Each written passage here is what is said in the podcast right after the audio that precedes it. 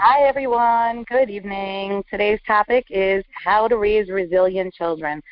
So, the great news is that kids are actually born with resilience. We don't have to go anywhere to teach them resilience, we don't have to go anywhere to get them resilience. They're actually born resilient. And we can look at this and see this very clearly when you look at babies. When they start to developmentally be able to do things like walk, they try to walk, they fall, and they never stay there. They always get up. So some babies get up an hour later, and some babies get up a minute later, and some babies get up a week later. But everyone is hardwired, and we have a mechanism in us already at birth that makes us strong and resilient. The only thing that takes us away from that resilience as people get older, you know, as people enter toddlerhood, is their thoughts. They start to think about problems. They start to develop thoughts about the world around them and thoughts about themselves that they basically get from the people around them. So there are two main things that a resilient person knows and thinks. And those two points are I am 100% valuable, and the other one is I am 100% okay in this world. And again, babies know this already from birth, and we just need to foster it. So even if a child is, you know, now six, seven, eight, nine, ten, eleven years old and presenting as not a resilient child, it's okay because they have it in them. We just need to uncover it and help bring it out in them. So, how do we get kids to believe that they are 100% valuable? So, the way kids know that they're really valuable is by how we interact with them. Now, all kids present with different struggles. I mean, once in a while, you know, we come across a kid that's, you know, super easy in every area of their life. But most kids have um, struggles in some sort of area or another. Every human being comes into this world with their own unique set of gifts and challenges. Now, when the child presents a challenge, specifically a challenge to us as parents, if we view the child as a very big problem as opposed to as a very big person, the child's self esteem becomes at risk, and then the child starts to wonder, am I capable of doing hard things? Am I capable of being resilient? Am I capable of being strong? Am I capable of accepting challenges? But if when a child presents with challenging behaviors, we see them as a very big person as opposed to a very big problem, so they think that about themselves also. They think, okay, so I have a challenge, but you know, my mother's not worried. When I look at her face, you know, I'm not seeing any facial expressions that are showing me that she's concerned that I'm having a challenge. She actually thinks it's perfectly normal and perfectly human for me to be having these challenges, and uh, you know, there's no problem over here at all. So then my my regular resilience that was already hardwired and planted into me now could come to the forefront.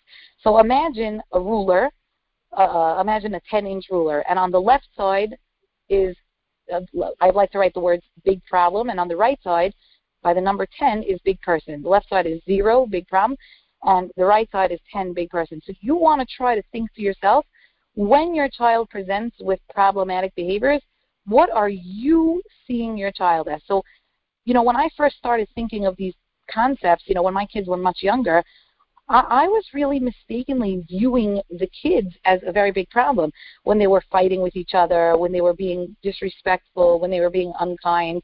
I was thinking, wow, there's like a very big problem here. And then, you know, I was giving those vibes over to the kids, and they were getting that. And then once they put themselves in that role of I am a problem, so now they shut down in their ability to be resilient. But once I was able to realize that really I was only thinking that they were a big problem because of my own insecurities, I was actually able to recognize the idea that there's no problem here at all, that the child specifically is presenting now with struggles or problems or difficulties, whatever you want to call them, that are simply an opportunity for me as a mother to give to the child and to become an even greater person.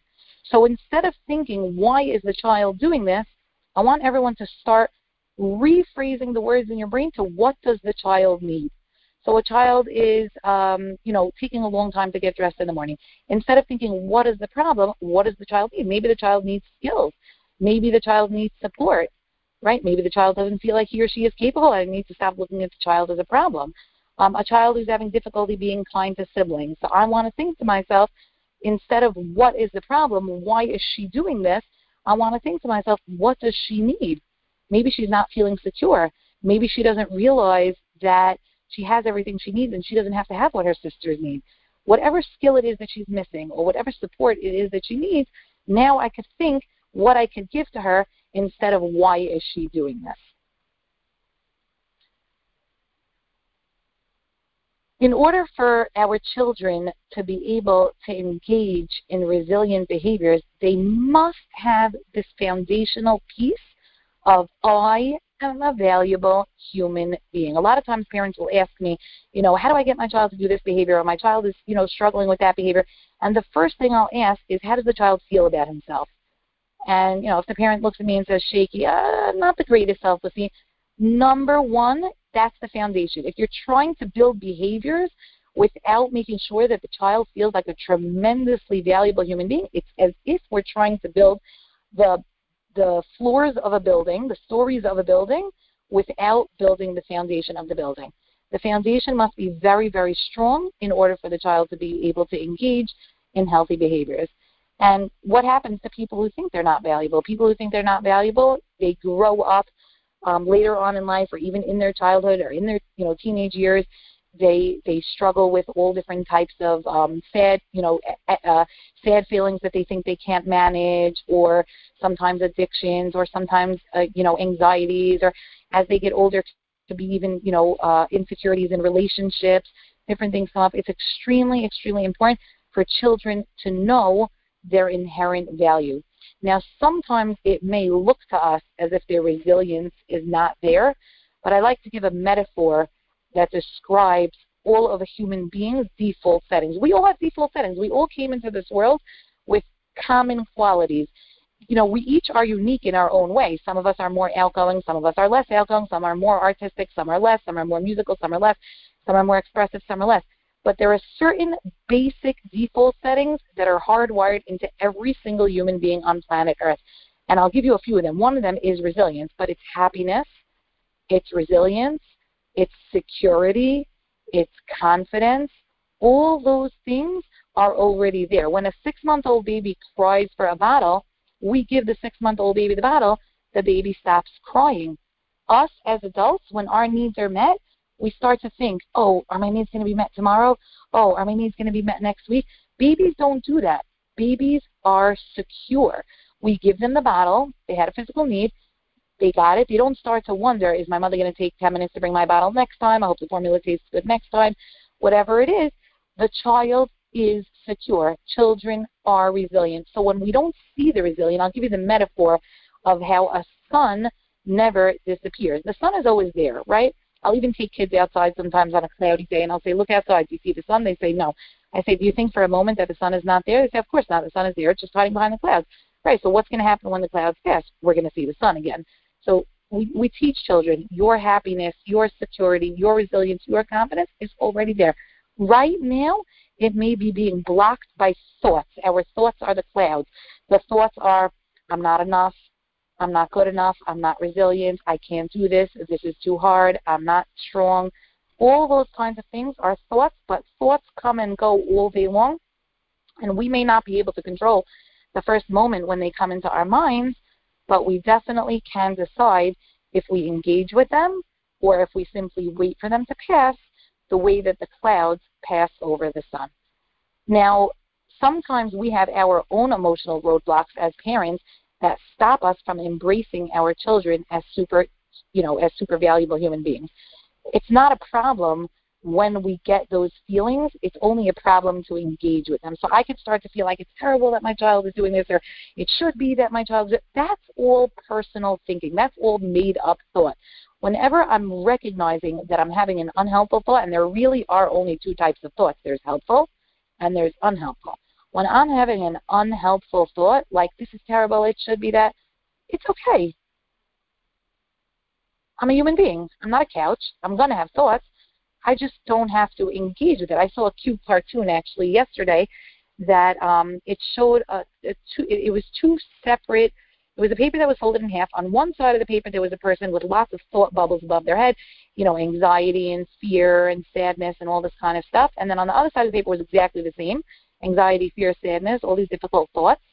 And on one side of the paper, the person was holding up an umbrella and it was very dark. And on the other side of the paper, the person was relaxing on a beach. So the reason the person was able to relax on the beach is not because they don't have those thoughts. Everybody has difficult thoughts sometimes.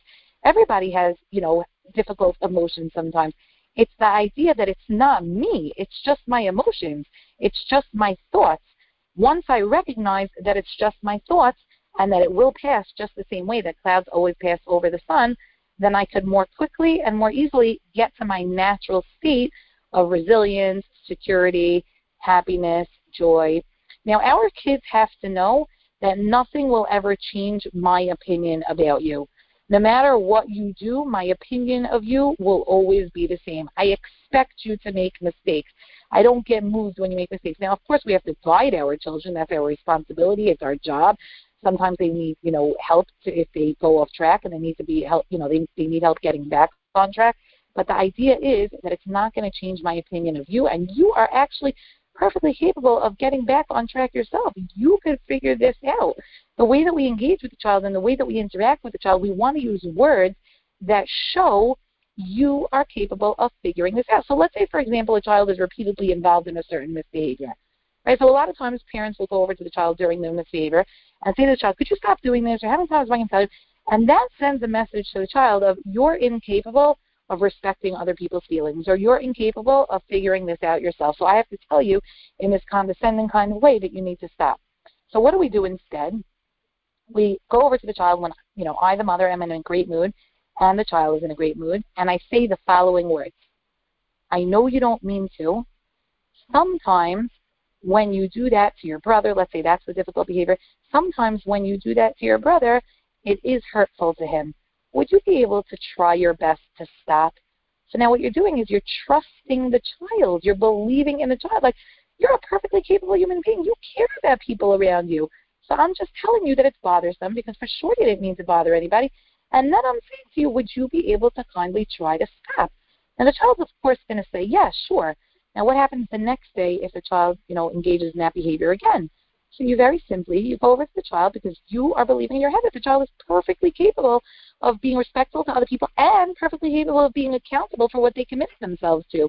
So you go to the child and you very kindly and very gently say, you know, yesterday you told mommy that you were really going to try to work hard on that. What happened?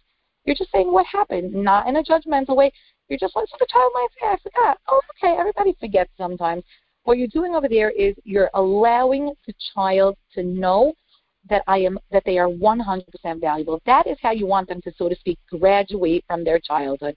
You want them to graduate from their childhood knowing I am 100% valuable. And the other thing is I am 100% okay. We discussed that at the beginning. Kids who are resilient know that they are 100% okay 100% of the time. So I'll give you an example. One of my own kids, I had an interesting experience. He learns this.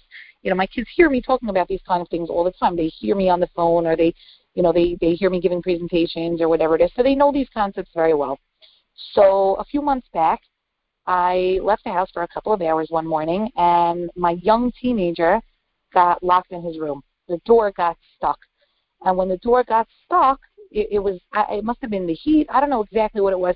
He couldn't open it at all. I came back an hour and a half later, so he was locked in his room for an hour and a half. Now I came back and I was saying, "Oh my goodness, are you okay? I feel so bad." And you know, I was forgetting that you know he's very resilient. You know, if I would be remembering that he's very resilient, I would be more emotionally with him. I would be saying like, "Wow, that must have been so hard for you. Wow, I can't believe you got through this. Look at you. Look how strong you are. You know, get him a cup of water and see if he needs anything and all that kind of stuff." And I just said, you know, I was kind of freaking out, and I said to him, "Oh my goodness, you know." You were locked in your room for an hour, hour and a half. Like, how did you do that? And you know, I really, um, you know, reacted in a way where where I thought he wasn't okay. And he actually said to me, "Ma, it's fine. I was locked in the room for an hour and a half. I was hot and I was bored. It's fine. It's okay to be hot and bored." And I was like, "Wow." That was such a success story to me. He, that is the epitome of resilience. He is 100% okay 100% of the time. We all are, but we don't always know it because our thoughts take us away from that. So he was able to experience that discomfort and realize in the moment of this discomfort, I am 100% okay. Um, kids have to also know that hard work is something that's good for us. Dr. Martin Seligman, he's the founder of Learned Helplessness. He wrote this book called The Optimistic Child. And what he did was he looked around in the 1960s, you know, two decades after World War II, and he said, What is going on in America? Why is it that people are so down? Like, why is there so much depression in America today? It doesn't make any sense. And when he did his research, he found that the value system changed. It was a different value system than it was, you know, for the first few thousand years of, of, of the world. It used to be that the value system was do for your country, do for your family, take care of yourself. And then suddenly, when people became depressed for understandable reasons after World War II, in America, the whole culture system changed to indulge yourself, eat, drink, and be merry. The the American dream became, you know, that when you're 65 years old, you should sit back, retire, and do nothing. And, you know, he found in his research that that actually creates a lot of negativity and depression and sadness, and people actually feel unfulfilled. You know, we tend to go coddle our kids when they're having intense emotional reactions to something. We're always afraid, and we always think they always have to be comfortable, and we run to save them.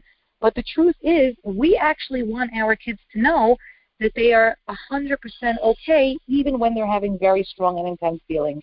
So when a child is, you know, crying about something or screaming about something, instead of going over to the child, you know, and and saying like, um, oh, let me do this for you, oh, let me make it better for you, you know, in this way. Now, of course, we want to be there for the child and get the child a cup of water and show the child that we're there for them. Absolutely, absolutely. We also want to make sure that we're allowing them to feel the feelings. Don't be afraid of the feelings. You can put the child on your lap. You could allow the child to feel the feelings. You know, I had this actually with my three and a half year old a couple of days ago. She was very upset about something. She, you know, she she shared her Gatorade. She had this drink and she shared it with, you know, a bunch of her siblings and you know, there's a neighbor and she was pouring it into everybody's cups and she found at the end that she didn't have the amount of Gatorade for herself that she wanted. So she was crying about it for a long time. So typically, you know, uh, an initial response of a parent would be something like, but you're the one that gave it out. You know, you didn't have to give it out to all your friends and siblings, and you didn't have to give it out. That was your choice. That was what you did. But what would I be teaching her if I would say that? I would be teaching her that she should be walking away from her problems with solutions. That we should be like shutting her prob her her sorry, she should be walking away from her feelings with solutions. That she should be shutting down her feelings. Now, we want to be able to identify when kids are talking if they're speaking from a place of emotion or if they're speaking from a place of intellect. If they're just intellectually asking us a question like, "Oh, mom, would you be able to get me some more Gatorade?" So then I answer them, you know, with a rational response, yes or no. But if the child is coming from an emotional place, you know, of being very upset about her decision, about, you know, I really feel bad that I gave it out to everybody, I didn't have enough time for myself. So I just need to be there with her emotionally. My job is to show her and model for her that while she's having very intense emotions, she's okay. And that's exactly what I said to her. I just said to her, "You are having very, very, very strong feelings right now." And she, you know, she felt very validated, and she was nodding her head yes. And I would say she carried on for about four or five minutes. She was crying, but she knew at the end of it, I can have very intense feelings, and I can be 100% okay. We weren't pushing them away. I was just there with her, and she was okay with them. Now, on the topic of hard work being good for us, so one of the things um, so there were really actually two parts of self-esteem. One part is what we discussed before, which is knowing what your inherent value is. And the other part of self-esteem is um, feeling good about affecting the world around you in a positive way. Meaning, I know, you know, if I worked hard to cook a good dinner and somebody liked it, so then I, I get to feel my own value. My, my value is inherent that it never goes away, but it's nice when you get to accomplish things and you get to feel it. So working hard is actually good for kids. Here's the formula for working hard. We want to make sure that we are always challenging our kids just a little bit, whether it's math or social skills or cleaning up or organizing themselves. If we give them jobs that are too hard, they shut down. If we give them jobs that are too easy, they're not motivated. They always have to be challenged a little. So for a child who has, you know, difficulty, let's say, um, cleaning up, so we wouldn't tell the child to clean up the whole room. We would say put away four blocks you know, and then the child could feel good about accomplishing that, and then you could say, oh wow, like the room looks already so much neater. Okay, great. Now put away five blocks. Wow, the room already looks so much neater. Now put away seven blocks. And you build them up so that they actually see how their hard work is affecting the world around them. When I was sitting and doing a puzzle with my three and a half year old the other day, it was a hundred piece puzzle. It was hard. You know, she definitely needed my help. And as we were searching for the pieces together, I was out loud modeling for her and telling her, wow, this puzzle is really hard. And she said, you know, she was copying me every few minutes so. She would say, wow, this puzzle is so hard. And then I made sure to stick into it. Hard work is so much fun. We love doing hard things. Hard things are fun. And she started saying that also. So what she got from that is this puzzle is hard and doing hard things is fun. That's the message that we want to give over to our children. We want kids to know that they are 100% valuable and that they are 100% okay. We want to give them, you know, lots of opportunities to do hard work, to be engaged in work that's fulfilling, and so that they could see how they're affecting the world around them and that they could enjoy their own self worth. Now, when it comes to the kids not believing it, sometimes I like to use a metaphor. Um, you know, when you look at something, you look at a sofa, and you say to the child, What if I look at the sofa and I say to the sofa, You are a car? Is it going to be a car? So the child goes, No, that's ridiculous. How about if 10 people look at it and say, You are a car? No, that's also ridiculous. You can't change a sofa into a car. A sofa is a sofa and a car is a car, right? So you are a very, very, very valuable human being. It doesn't matter what anybody says or what anybody does, that will never, ever, ever change. And of course, we want to make sure that when we're engaging with a child and interacting with a child, that we're smiling at the child that shows that we believe that we're you know we're talking to the child in ways that shows the child that we believe that a really really nice thing to do to show a child that you actually really believe that they're very valuable is what i call pre-thinking your love so pre-thinking means that you show your child um, that you were thinking about them when they're not around and there's different ways to do that. So a couple of examples that I give are when a child is in school or camp, you could leave notes for the child. Um, you could actually tell the child, oh, you know, today when you were in the pool at camp, um, I, I know you always go swimming at 2 o'clock. I was thinking about you and I was imagining how much you were splashing around today. It just shows the child, like, when you're not around, I'm thinking about you. Sometimes you could pick up a, you know, a small and ex- expensive item that, you know, the child would like, or you could say to the child, you know, I was hoping that tonight we could play a board game together. You want to show the child that you embrace them as an extremely valuable human being, that you treat them like that, that they are that. If you're having trouble with that, I would say um, that you might be have you might be struggling to embrace yourself. You might not see your own value as a human being because what we want to do is we want to send a message to kids that every human being is equally valuable. Everyone has different gifts and everyone has different challenges, but every single human being has what to offer and every single human being is equally valuable, including ourselves as mothers. We've got to take care of ourselves so that we can take care of our children. Okay, I'm going to open the line to questions now.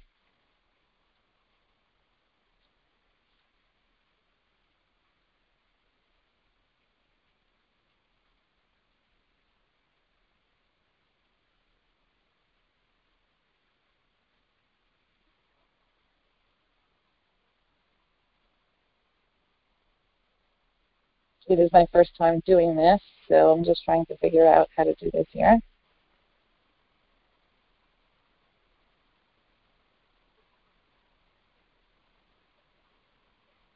Thank you for bearing with me.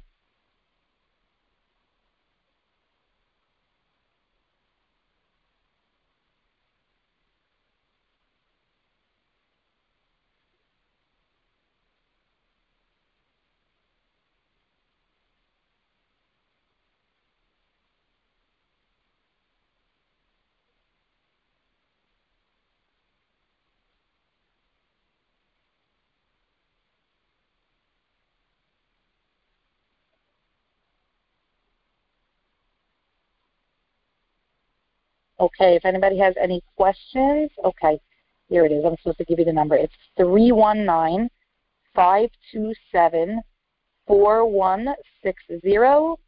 319 527 4160.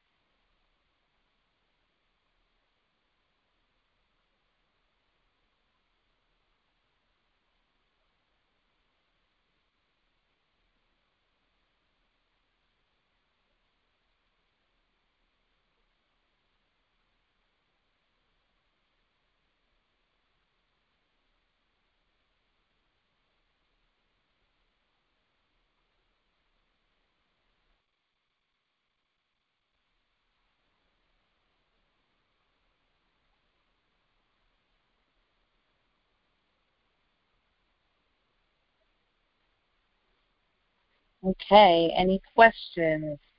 Does anybody have any questions about how to raise resilient children? If you're stuck in a situation where a child is struggling with a certain behavior and you're seeing that the child is shutting down.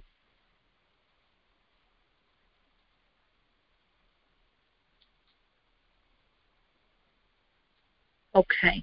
Um, while I'm waiting for the questions, I guess I'm just waiting over here, you know, um, for things to work out on the technology end. Um, I'm sorry, I'm just things are working out. I'm just figuring out myself how to do things. Um, I'll just continue with a couple more points over here. Um, okay, so we want to make sure that when we're talking to children, we're using non-judgmental language. I'll give you some examples of non-judgmental language, but what it does is when we speak to our kids in language that's non-judgmental, it shows the child that we believe that they're doing the best they can with the tools they have. And if they feel that we think that about them, then again, they see themselves as extremely valuable human beings. So here are examples of judgmental language that you want to stay away from. Okay, you don't want to use the words, why did you? Okay, that's judgmental. You know, why did you do that? Why did you speak to your brother like that? Why did you touch him? Why did you leave your homework in school? Okay, another example is you don't want to be telling a child, you know that you're supposed to, right? Because that tells a child like you didn't know better. Okay, so instead we want to use words like you didn't realize, you didn't mean to. Another example is you should, right? That's also judgmental. I'm judging you and I'm telling you what you should. And, and lastly, we also don't want to be talking about the child in judgmental language, even if the child can't hear it. Like we don't want to be saying to the child, we don't want to be saying about the child to other people, you know, she's impossible. Uh, I, you know, I don't, I don't know why she's like this. Because if we feel negative feelings towards a child, the child is going to feel the vibes. If the child is struggling, we simply move away from judgmental comments like she's impossible or I don't know why she does this. Because the hidden message that a child gets if we use judgmental language is, you know, my mother thinks that I'm only valuable if I perform. My mother thinks that I'm only valuable if I behave. Um, there's a great book actually. It's called The Speed of Trust. It's written by Stephen Covey, who's the same author as The Seven Habits of Highly Effective People. Um, one second, somebody's actually texting a question. Um, the same author of The Seven Habits of Highly Effective People, and he actually says in the book that if you want to get more compliance and you want to get better performance from anyone, whether you know it's in a business, it can be from your employees, or if it's in your family, if it's from your children, you have to give them a feeling that you trust them, that you trust them to make good decisions. Because if they feel like you trust them to make good decisions, then they feel like they want to perform for you.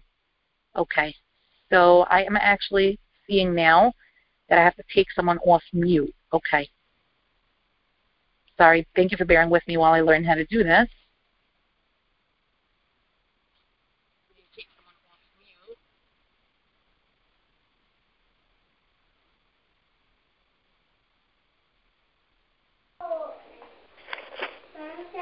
Okay, you're off mute.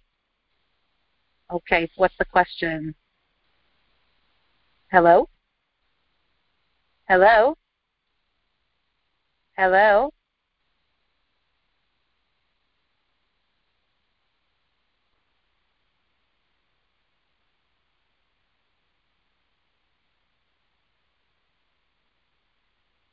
Okay, someone just texted me the question. How can a mother make herself feel valuable if she's doing so much and doesn't feel appreciated? Excellent question.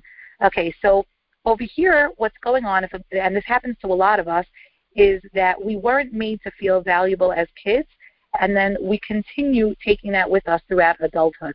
So what we need to do in such a situation is we now need to recognize that with our adult mind, we're able to rethink that idea. Is it true that just because I wasn't treated as a valuable person, that I'm not valuable? Absolutely not.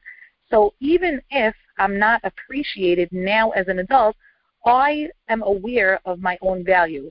As adults, it becomes our own responsibility to take care of our own needs. When people say, um, oh, you know, I'll have time to take care of myself when my kids are older, I say, no, no, no, the opposite. You have to take care of yourself. Um, I'll have time to take care of myself when the kids are older. I tell them, no, it's the opposite. You have to take care of yourself now when your kids are little. There's a famous story about a woman after the war. She was left with two kids, and they were starving, and she had one egg. She got a hold of one egg, and the two kids were arguing, Mommy, please could I have the egg? Please could I have the egg? I'm so hungry. Maybe we'll share the egg. And she looked at the kids, and she said, Give me a minute. She was a very wise woman. So she went into another room. She quietly ate the egg, She came out. She said, Now I have strength to go get money and to work and to prepare meals for you. And she was able to nurse them back to the health that they needed because she took care of ourselves. We must take care of ourselves. We must appreciate ourselves. We must love ourselves in order to be able to love our children. And that comes from a shift in thinking. So if somebody is not doing this right now, you know, because she doesn't feel appreciated, the new shift in thinking, the new replacement thought is I am valuable even if I don't get appreciated. I am a valuable person. Every a human being. I'm a human being. You know what a human being is? A human being is, is connected to Hashem. A human being is someone that has the capacity to bring joy to the world. A human being is someone that could create, someone that could create, could give.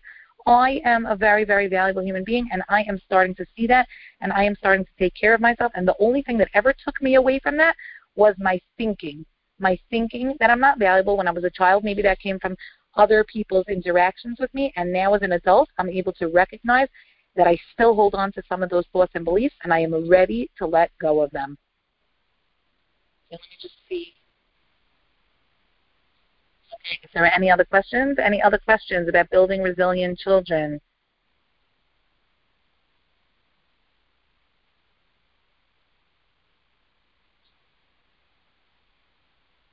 Okay, here's another one. How can I not be judgmental to a teen who is so capable? Okay, we have so with a lot of O's. So the answer to that question is the less you view her as a problem and the more you view her as a person, as a tremendous person, the more capable she will present herself as. Now, right now, it sounds like she's not maybe presenting herself or he's not presenting himself as so capable, but that's only because the child views themselves as a problem and is not seeing their own resilience, their own confidence, their own capabilities. Now, you might be thinking to yourself, you know, on a on a scale of one to a hundred, I know this kid, you know, he or she is so capable of performing at a 97. But don't forget that the child has their own struggles in life, their own challenges in life. So you might be thinking that they could perform at a 97, and right now they're performing at a 7. But if you start to move towards seeing the child as a tremendous person who's simply struggling and not as a problem, maybe the child could perform at a 47% instead of a 7%. So you might see the child as very, very capable, but we have to realize that if the child is not performing right now, that the child is experiencing some internal struggles. You be there with the child, you understand the child, you don't judge the child.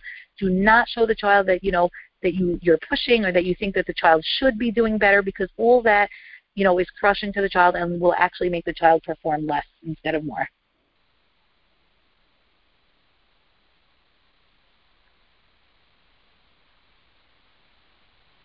Okay, any other calls?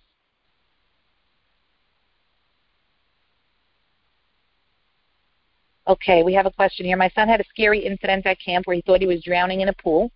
He wasn't, and now he is terrified of going back to camp. How can we help him get over the traumatic situation? Okay, so when somebody comes to a near death experience, um, this is going to sound very harsh, but what they need to do is that person needs to become okay with death. Now, it's always recommended to teach kids the truth about death way before tragedy strikes or way before these difficult circumstances come up. Like I would say already when my kids are four years old, they know that we all came from Hashem and we all go back to Hashem. So that way when they hear about these difficult kind of situations, they know that they are 100% okay, that people who leave this world are okay. We're very sad when they leave this world because we miss them, but they are 100% okay, and they themselves are okay with the concept of um, of dying. Uh, drowning is a near death experience, so that's you know that's something that you would want to be teaching kids from when they're very young. In terms of getting him back to camp now, it would have to be in small tiny increments. You would have to, you know, possibly go back to camp. Let's say you could find out from the director if you could go back on a Sunday to go to the campground to get used to the pool a little bit, like just with you on very, very comfortable grounds where you're there um, so that the child experiences their own success. You can't push it. It has to be in tiny increments. It might be just getting his feet wet, and then, you know, it might be a little, an hour, a half hour later, it might be like till his knees, and then after that, he might be standing. And uh, when he experiences on his own that he is 100% okay in the pool, that's when he'll be ready to go back.